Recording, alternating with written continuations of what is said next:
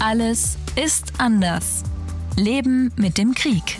Hi, wir sind Alexander Moskowitsch und Alina Braun. Und auch in dieser Folge haben wir wieder eine neue Geschichte für euch.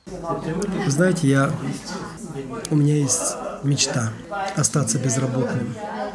Wissen Sie, ich habe einen Wunsch. Ich wäre gerne arbeitslos. Dass es keine Waisenkinder gäbe, dass jedes Kind entweder zu seiner biologischen Familie zurückkehrt oder adoptiert wird. Und dass meine Arbeit gar nicht mehr gebraucht wird.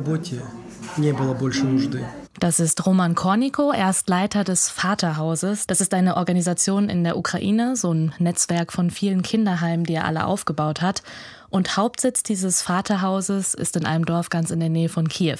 Und von dort ist er mit 167 Kindern und Jugendlichen direkt nach Kriegsausbruch geflohen, und zwar nach Freiburg in Baden-Württemberg. Mehrere Millionen Kinder aus der Ukraine sind ja nach Zahlen von UNICEF seit Kriegsbeginn auf der Flucht und selbst die, die es nach Deutschland geschafft haben, also in Sicherheit sind, haben auf dem Weg häufig Schreckliches erlebt.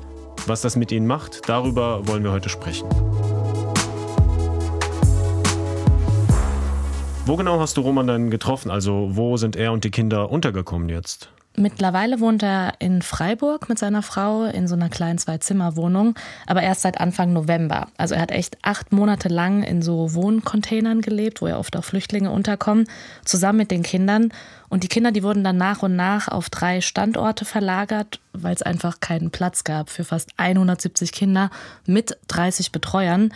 Und dann ging es an drei unterschiedliche Standorte. Freiburg einmal, dann Emmendingen und der dritte Standort ist Bad Krotzingen, so ein ganz idyllisches Örtchen südlich von Freiburg.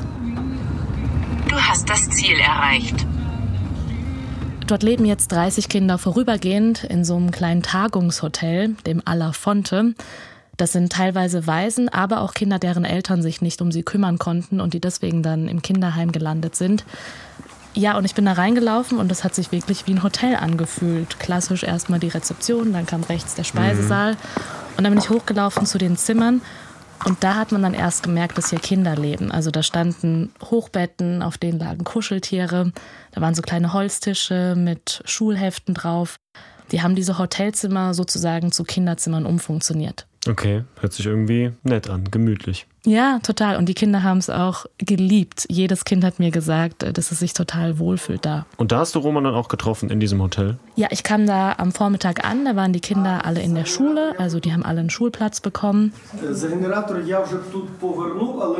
Ich kam rein und Roman war erstmal am Telefon und wirkte mega gestresst. Здравствуйте, извините, пожалуйста, что... Здравствуйте еще Вы сама раз. или вы с кем-то? Не, я сама. Сама, да. Будете кофе, чай, э, uh, Und dann haben wir uns erstmal drei Stunden lang über sein Leben, über dieses Projekt Vaterhaus unterhalten, über die Flucht natürlich. Ja, man muss sagen, er ist sehr, sehr gesprächig. Und wenn er mit dir redet, ich weiß nicht, ob du das kennst, das ist so ein Mensch, der deinen Blick wirklich hält mhm. und so eine ganz intensive Art hat zu reden und äh, mit Mimik und Gestik dann die ganze Zeit Geschichten erzählt. Und damit du einen besseren Eindruck von ihm bekommst, habe ich dir auch ein Foto Foto von dem Tag mitgebracht. Ja, ich habe ihn vorher extra nicht gegoogelt. Hier, bitteschön. Okay, also ja, er ist, würde ich so sagen, um die 60 wahrscheinlich. 55. Okay, ja, etwas zu hoch gegriffen, aber er hat äh, einen grauen Bart, trägt ein Hemd oben zugeknöpft äh, und ja, so ein Pulli und ja, um ihn herum mehrere Kinder. Eins umarmt ihn von der Seite und auf dem Kopf hat er so eine Weihnachtsschleife und er mhm. lächelt, seine Augen sind weit aufgerissen. Also er sieht ähm, aus, als würden ihn die Kinder sehr mögen, auf jeden Fall. Ja, so eine riesengroße rote Schleife, ähm, die war tatsächlich für den Weihnachtsbaum gedacht, weil sie an dem Tag den Weihnachtsbaum geschmückt haben. Und es war dann ganz putzig. Er hat dann diese Schleife von den Kindern so auf den Kopf gesetzt bekommen und hat dann so gemacht, als wenn er eine Prinzessin wäre. Dann hat er sie an den Hals bekommen und hat sich wie so ein schicker Direktor verhalten.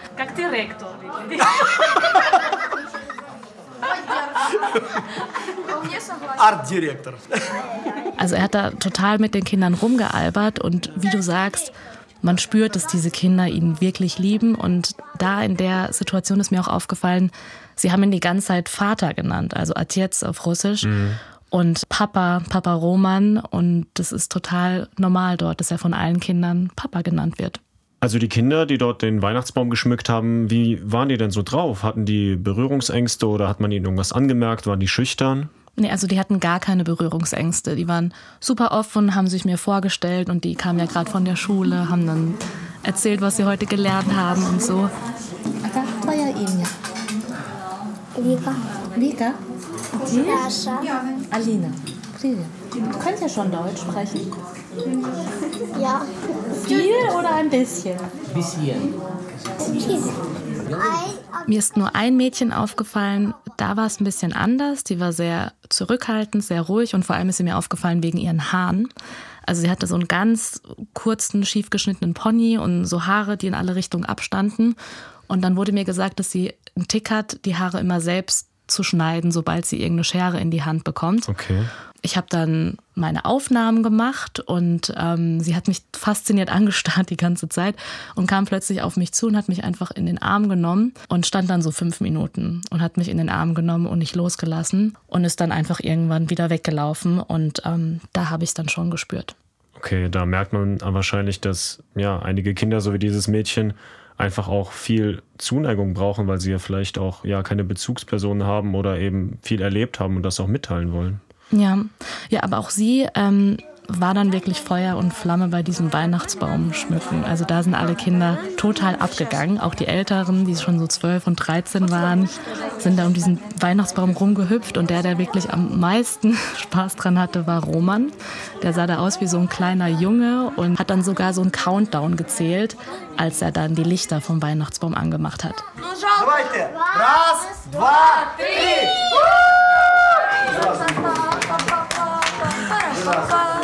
So stimmungsvoll habe ich das selten äh, gehört, dass ein Weihnachtsbaum zum Erleuchten gebracht wird. Ja. Aber ist, war das für dich nicht super schwer, mit den Kindern dann irgendwie da zu spielen und zu lachen, weil man will ja auch nichts irgendwie triggern in denen. Man weiß ja nicht, was die wirklich erlebt haben. Ja, also ich habe die Kinder bewusst nicht auf die Flucht und auch nicht direkt auf das Thema Krieg angesprochen. Aber das Thema hing halt trotzdem die ganze Zeit in der Luft. Also da war ein Junge, Volodymyr, 13, ähm, der wollte mir dann unbedingt sein Zimmer zeigen, weil er das weihnachtlich geschmückt hat. Und dann sind wir die Treppe hochgelaufen zu seinem Zimmer. Und äh, dann habe ich ihn gefragt, was er sich zu Weihnachten wünscht. Если пожелание, то тогда, чтобы побыстрее закончилась война, типа, чтобы вернуться уже в, в, в рідний край, типа, в, в, в родную страну. Вот, чтобы все было хорошо. Okay, also der Junge spricht ja Russisch, ich verstehe es. Er sagt, dass wenn er einen Wunsch hätte, dann wünscht er sich, dass der Krieg zu Ende geht, mhm. dass er wieder in die Ukraine kann, in sein Heimatland, dass endlich Frieden herrscht. Und wenn man das hört und so an die Vorweihnachtszeit hier denkt, aktuell, was alle sich wünschen, dann ja, macht das irgendwie einen schon nachdenklich. Alina, du hast ja gesagt, Roman ist mit den Kindern aus der Ukraine geflohen. Wie lief das dann ab? Wann haben die sich entschlossen zu gehen? Also für Roman war schon vor Kriegsausbruch klar, wenn tatsächlich ein Krieg losgeht, dann müssen die Kinder da raus, dann müssen die in Sicherheit. Und er hat mir gesagt, dass er vorher sogar schon so Erste-Hilfe-Trainings mit den Kindern gemacht hat, falls sowas passiert. Er hat mit ihnen sogar trainiert, wenn es eine Bombenexplosion geben sollte, dass sie nicht schreien dürfen aus Panik, weil man muss hören, wer verletzt ist. Nur die, die wirklich verletzt sind, dürfen schreien. Also sowas hat er kleinen Kindern beigebracht. Okay. Und er hat dann natürlich bis zum Schluss gehofft, dass diese Trainings dann nicht notwendig sein sollen. Ähm, ja, und dann kam der 24. Februar und da wurde ihm klar, jetzt wird alles anders. И вот э, эту ночь, э, когда началась э, война, in dieser Nacht, als der Krieg losging, waren wir mitten im Geschehen. Denn nur anderthalb Kilometer entfernt befindet sich eine militärische Raketenabwehreinheit.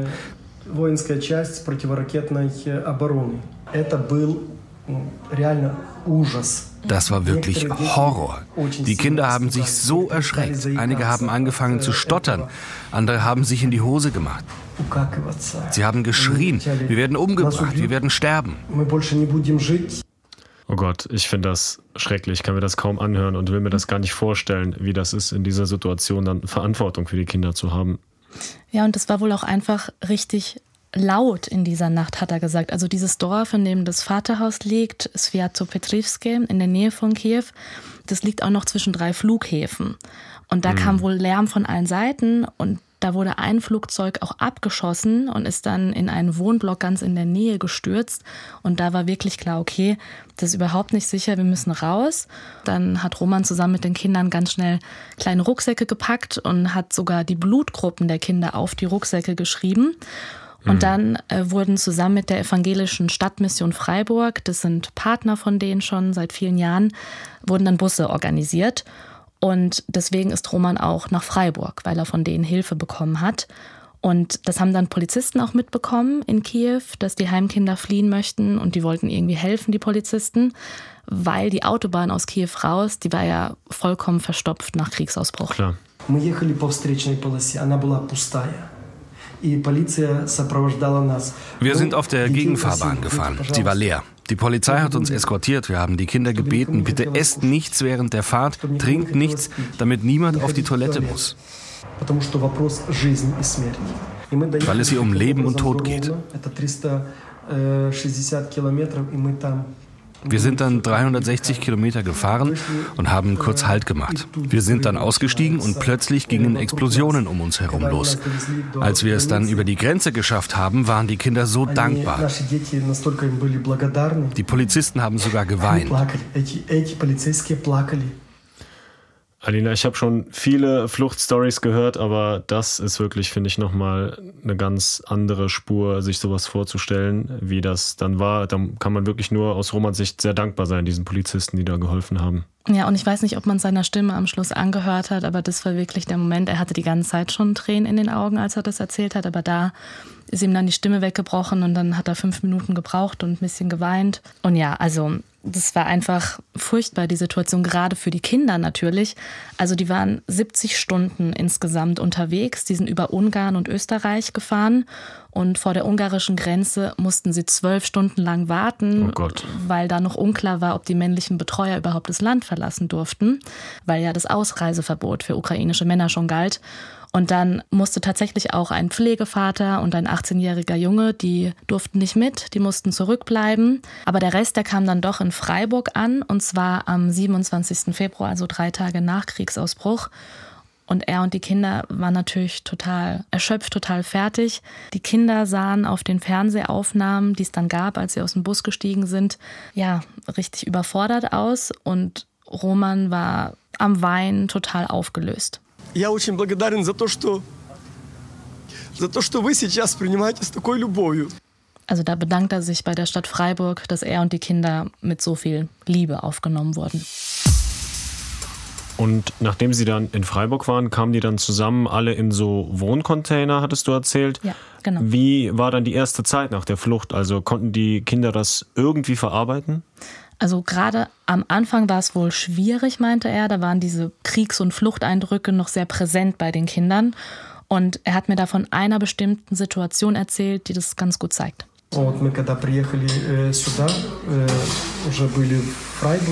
Als wir hierher kamen, schon in Freiburg gelebt haben, da war so ein Festival auf der Messe und da gab es ein Feuerwerk.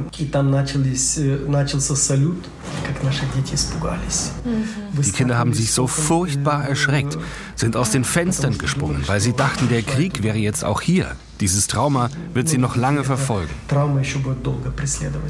Und ich habe auch gemerkt, dass ihn selbst der Krieg noch total verfolgt. Also mitten in unserem Gespräch ähm, hat ihm eine der Betreuerinnen aus der Ukraine was auf ihrem Handy gezeigt.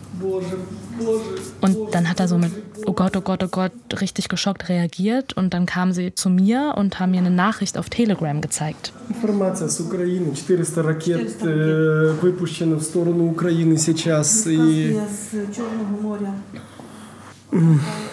Da kam wohl gerade eine Nachricht aus der Ukraine, dass 400 Raketen aufs komplette Land abgeschossen worden sein sollen. Это вот пример того, что мы живем переживаниями за то, что там происходит. Там и мама, там и мои дочери, там. Und er hat dann gesagt, dass er jeden Tag einfach in Sorge lebt, was dort passiert, weil seine Mutter noch dort ist und auch ein Teil seiner Töchter.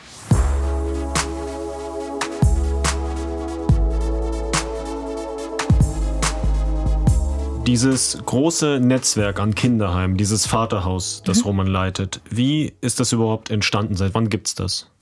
Das ist eine ganz spannende Geschichte. Also Roman war eigentlich Arzt in einem Krankenhaus in Kiew in der Gynäkologie und er liebte seinen Job total, hat er mir gesagt. Mhm.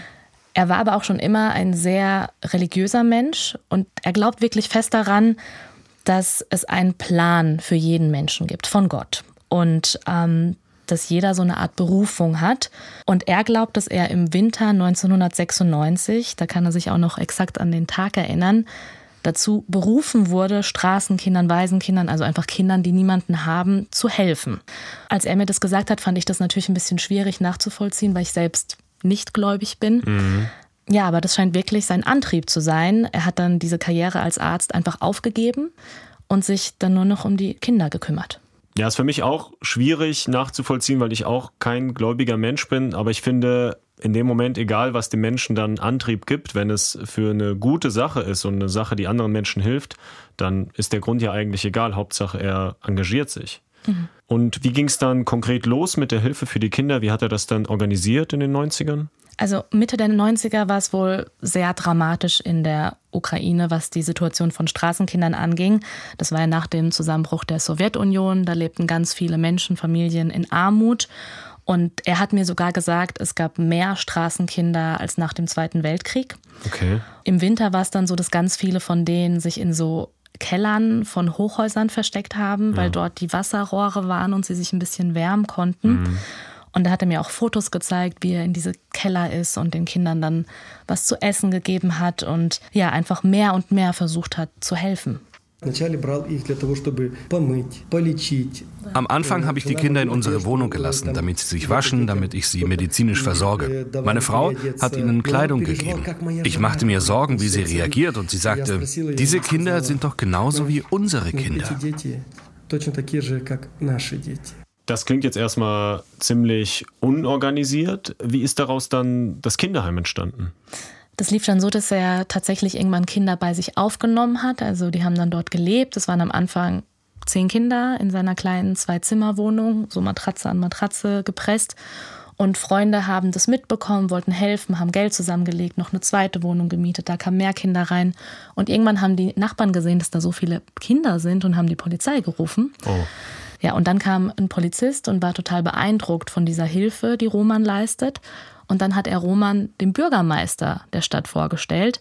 Und er hat dann Räume in einem Kindergarten freigemacht für noch mehr Straßenkinder. Und dann haben die Leute dieses Projekt mitbekommen, haben Spenden gesammelt. Und dann wurde das erste große Haus gekauft. Das war das erste Vaterhaus. Und ich habe Fotos gesehen, die haben das so himmelblau gestrichen von außen und Tiere draufgemalt, Pferde und so. Es sieht ein bisschen kitschig aus, ehrlich mhm. gesagt. Aber ich glaube, für ein kleines Kind, das da hinkommt, muss das super schön sein. Dann ging es weiter und weiter. Es gab viele staatliche Fördergelder und auch Spenden und so ist dann so ein richtiges Netzwerk daraus entstanden. Э, wir haben 28 Kinderheime in der ganzen Ukraine eröffnet. Dann haben wir das erste Rehabilitationszentrum in der Ukraine gegründet für Kinder, die sexuellen Missbrauch erlebt haben. Ein Rehabilitationszentrum für Familien, die Waisenkinder aufnehmen oder adoptieren. Oder auch ein Zentrum speziell für Kinder mit Behinderung. Behinderungen.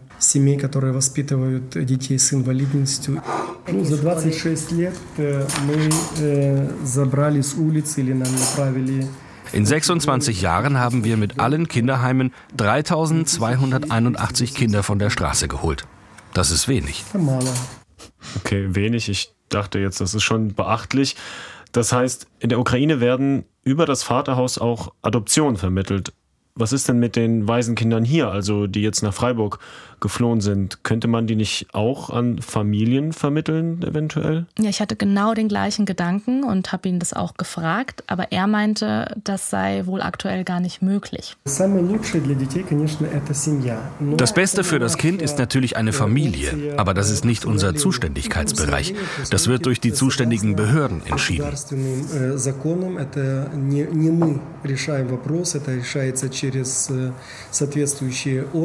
Wir fördern natürlich das Konzept der Adoption als den besten Weg für das Kind. Aber die ukrainische Regierung hat die internationale Adoption für die Zeit des Krieges ausgesetzt, weil es dort keine Möglichkeit gibt, die Unterlagen des Adoptionskandidaten ordentlich zu prüfen.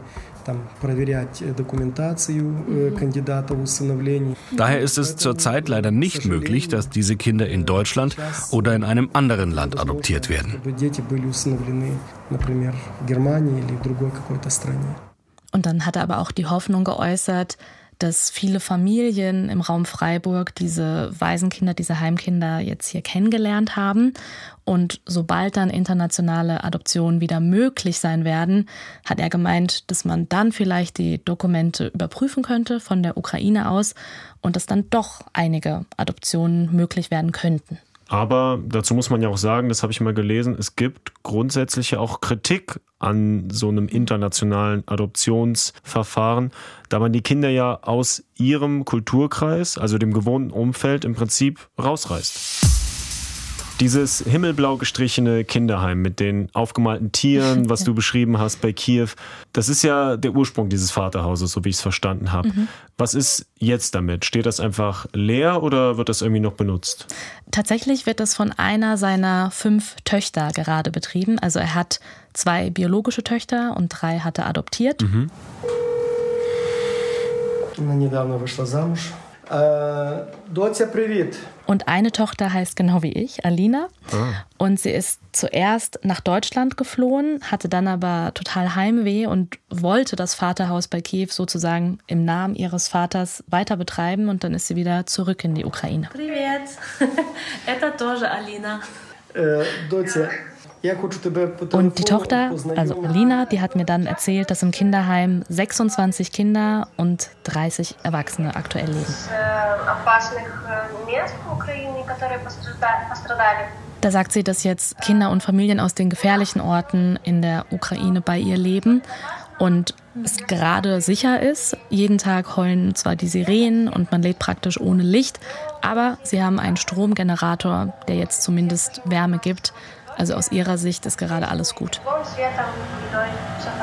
Also sonst ist ja so, dass da ganz viele Straßenkinder und Waisen leben. Jetzt sind da einfach Menschen, die im Krieg ihre Wohnung, ihre Häuser verloren haben und einen warmen Ort brauchen, gerade im Winter. Und in diesem Vaterhaus bei Kiew arbeiten auch Psychologen und Psychologinnen, die diesen traumatisierten Menschen helfen, die mit ihnen reden, auch mit den Kindern reden. Und mit den Kindern wird dort ganz viel gespielt, hat sie gesagt, um sie ein bisschen abzulenken. Und was sie noch erzählt hat, es gibt auch ähm, Gebetsstunden, es gibt Gottesdienste. Also dieses Thema Glaube ist auch ihr sehr wichtig. Das hat man direkt rausgehört in dem kurzen Gespräch.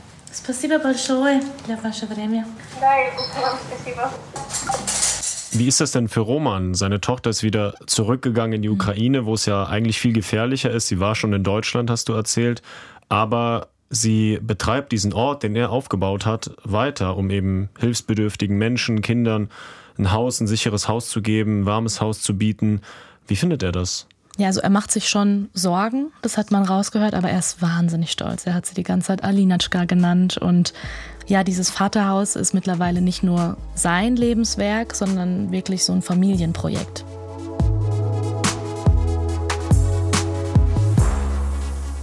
Also Romans Tochter Alina betreut jetzt also die Kinder und Eltern, die in der Ukraine geblieben sind.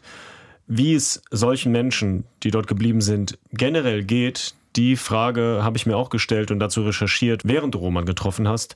Und da habe ich mit einer Frau gesprochen, die erst vor kurzem genau dafür in der Ukraine war. Immer wieder müssen die Kinder sich in Schutzräume flüchten, müssen sich vor Angriffen schützen. Sie haben Grausames miterlebt, mussten teilweise unter Lebensgefahr fliehen. Das ist Christine Kammann. Sie arbeitet bei der UNICEF und eine Woche lang war sie in der Ukraine unterwegs, hat mit Familien, mit Kindern, mit Eltern gesprochen, dokumentiert, zusammen mit anderen von der UNICEF, wie es diesen Menschen geht. Und sie sagte mir, die Situation sei sehr, sehr schwierig für die Kinder. Und jetzt kommt noch der Winter und durch die Angriffe auf die Energieversorgung frieren die Kinder. Es gibt kein Licht, es gibt keine Heizung, es gibt kein Wasser. Immer wieder fällt der Strom aus. Und deswegen ist die Situation der Kinder wirklich gravierend. Das will man sich gar nicht vorstellen. Und Diese Angst vor dem Winter, die hat man auch bei der Tochter von Roman, bei Alina, klar rausgehört, wie wichtig dieser Stromgenerator dort einfach ist, wie viel von dem abhängt. Hm, Christine Kamann von der UNICEF hat mir auch erzählt, dass viele versuchen, trotz des Krieges auch die Kinder irgendwie weiter in einen Alltag zu integrieren, ihnen ja. irgendwie einen geregelten Tagesablauf zu bieten. Schule läuft bei vielen ja online weiter, aber eben nicht bei allen. Christine Kamann hat gesagt, nur drei von fünf Schulen arbeiten aktuell. Okay. Und am eindrücklichsten fand ich, als sie mir dann beschrieben hat, wie sie selbst einen Angriff miterlebt hat. In mhm. Kharkiv war das. Da haben sich die Menschen dann in der U-Bahn versteckt, sie auch. Es gab keinen Strom, nur Taschenlampen, also fast dunkel. Und es gab aber so einen Anlaufpunkt da von der UNICEF. Das war wie so eine Art Stand, wo die Kinder dann abgelenkt werden sollen. Die Kinder haben gelacht, sie haben getanzt, sie haben gezaubert, sie haben Verstecken gespielt. Und das war wirklich ein Moment der kindlichen Unbeschwertheit. Und gleichzeitig haben wir diese schreckliche Diskrepanz auch miterlebt, weil während die Kinder dort spielten und und lachten, fanden weiter oben die Angriffe statt und die Stadt wurde beschossen. Und ich glaube, das zeigt diese schwierige Situation zwischen einem scheinbaren Alltag, in dem Kinder probieren zu lernen, zu spielen, mit ihren Freundinnen Geheimnisse zu besprechen und gleichzeitig dem Gräuel des Krieges, der rund um sie herum passiert. Ich glaube, es ist super wichtig, so schöne und auch außergewöhnliche Momente für die Kinder zu kreieren, trotz der dramatischen Lebenssituation. Das mhm. hat mir mhm. auch Roman bestätigt. Deswegen war ihm auch dieses Baumschmücken so wichtig, das Rumalbern mit den Kindern und so. Und er meinte dann auch, bei der Flucht, da mussten sich die Kinder einfach wie Erwachsene benehmen.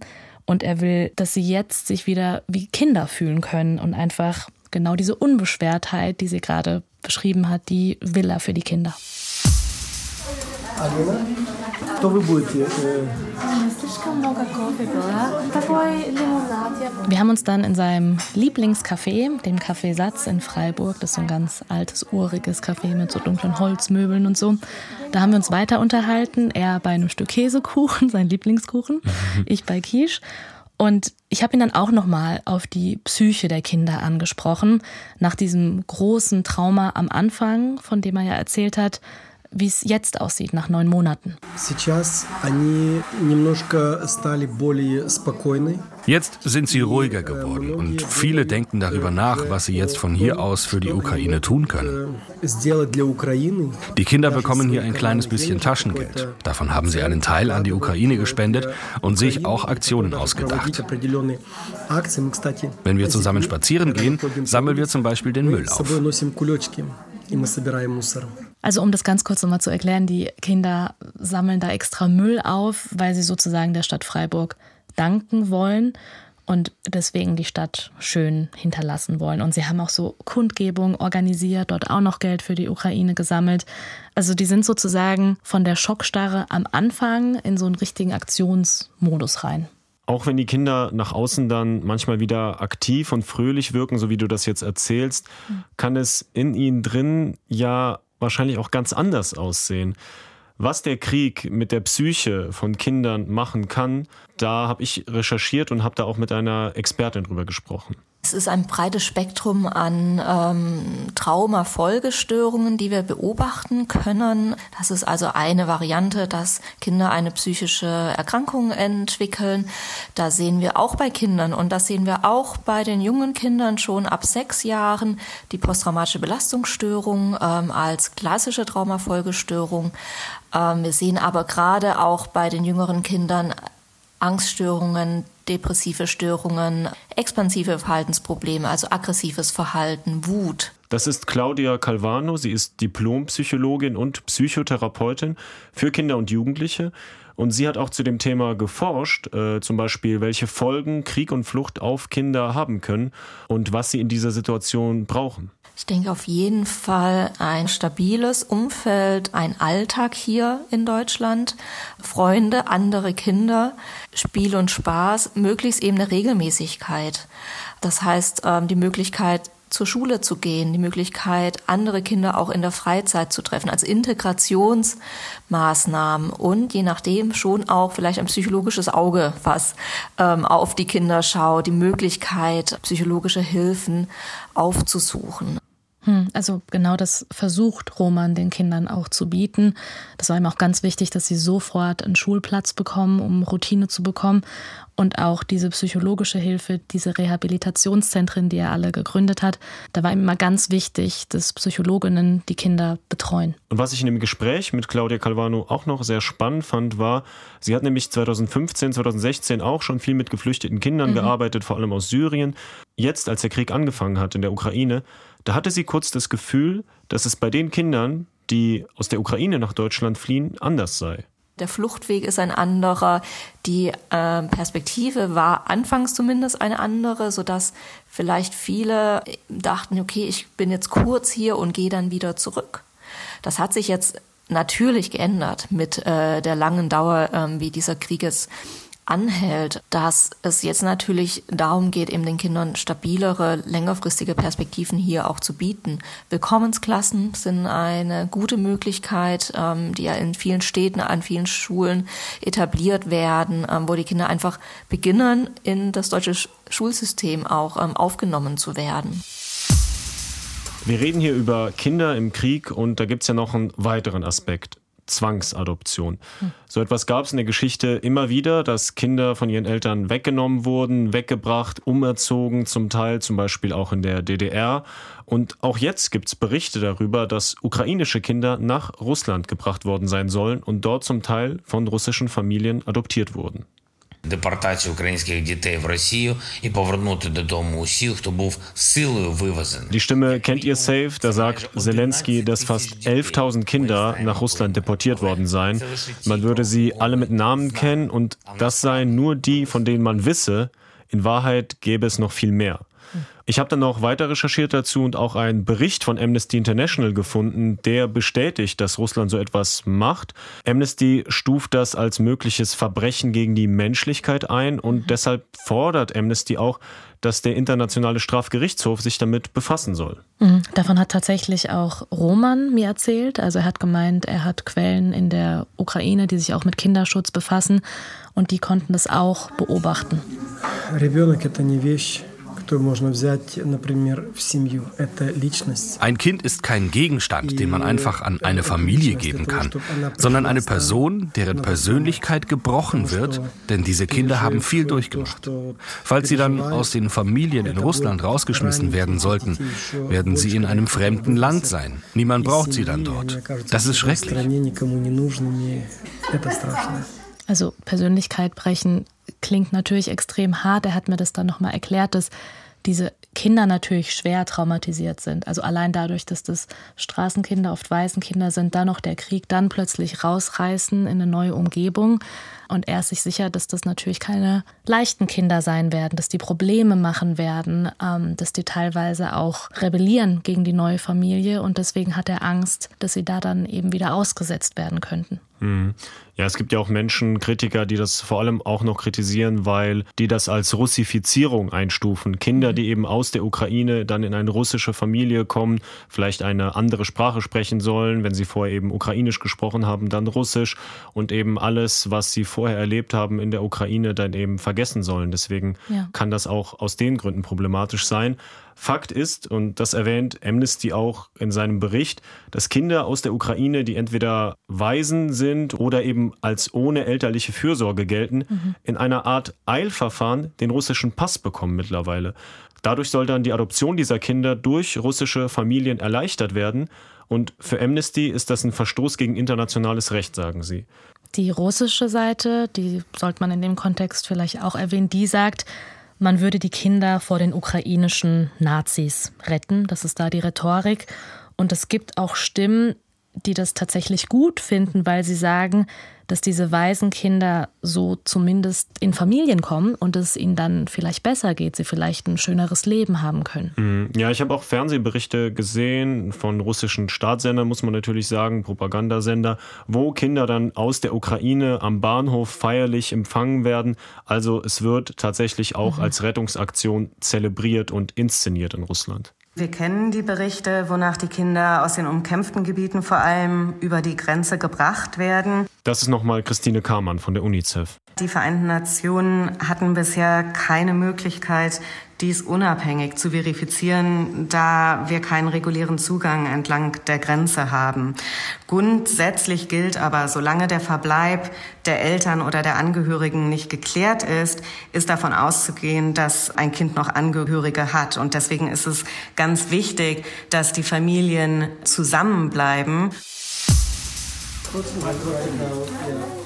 Jetzt nochmal zurück zu Roman und dir in diesem Café in Freiburg, wo ihr saßt. Was sind denn seine Zukunftsperspektiven? Bleiben er und die Kinder dauerhaft jetzt im Raum Freiburg? Also diese Unterkunft in Bad Krotzing, in der ich war, dieses Hotel da, das ist erstmal nur auf drei Jahre begrenzt. Also die müssen ja auf ihre Einnahmen verzichten im Hotel, um den Kindern zu helfen. Und ja, da ist der Deal eben maximal drei Jahre. Wie es dann weitergeht, ist natürlich total unklar. Vielleicht können die Kinder ja auch schon vorher zurück in die Ukraine, wenn der Krieg aufhört. Auf jeden Fall fühlt sich Roman super wohl in Freiburg. Also wenn es nur um die Stadt ginge, dann könnte er sich total vorstellen, da zu bleiben. Ich habe ja auch mal eine Zeit lang in Freiburg gelebt. Ja, ich es auch. Ist eine, stimmt, es ist eine wunderschöne Stadt.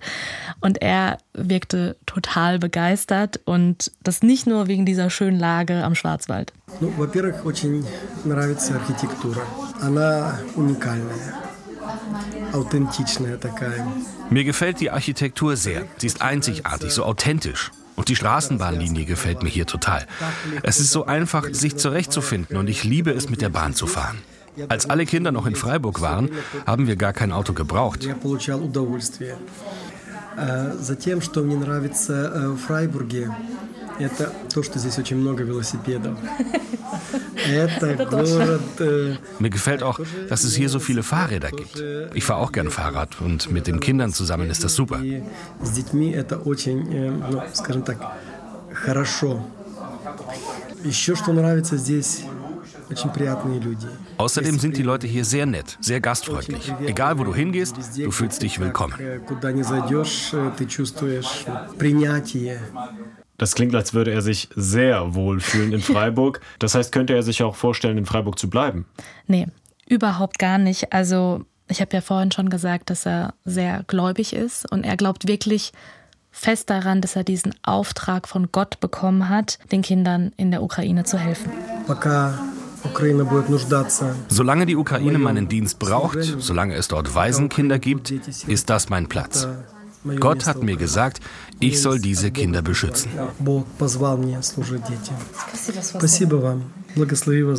Roman musste dann nach unserem Gespräch direkt los am späten Nachmittag, weiter zum nächsten Termin. Er ist ja gerade dauerbeschäftigt.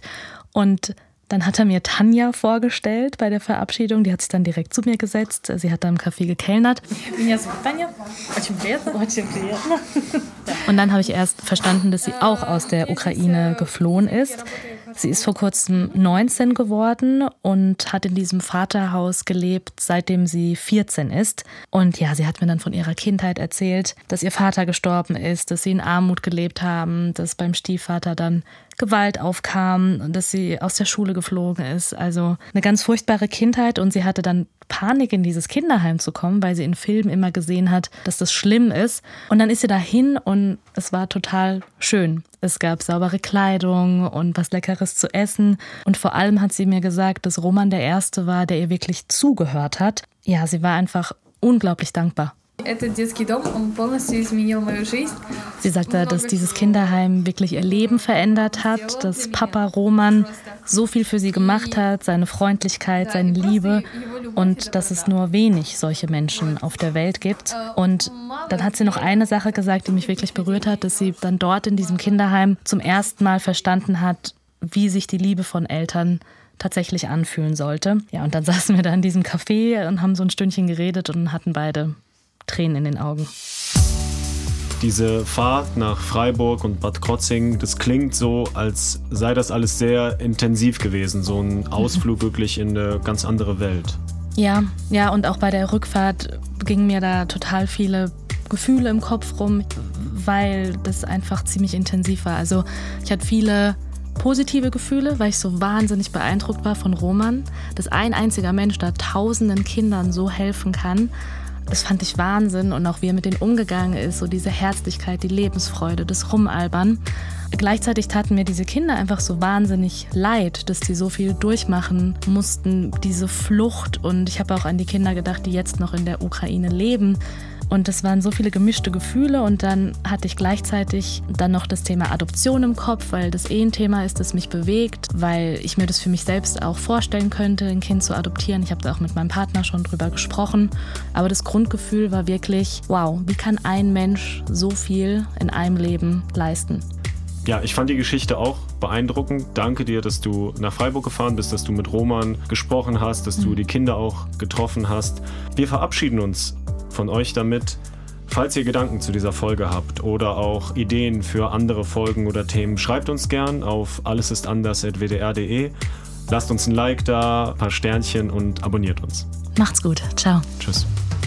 Alles ist anders ist ein ARD-Podcast von RBB, SWR und WDR. Alle Folgen und weitere Podcasts gibt's in der ARD Audiothek.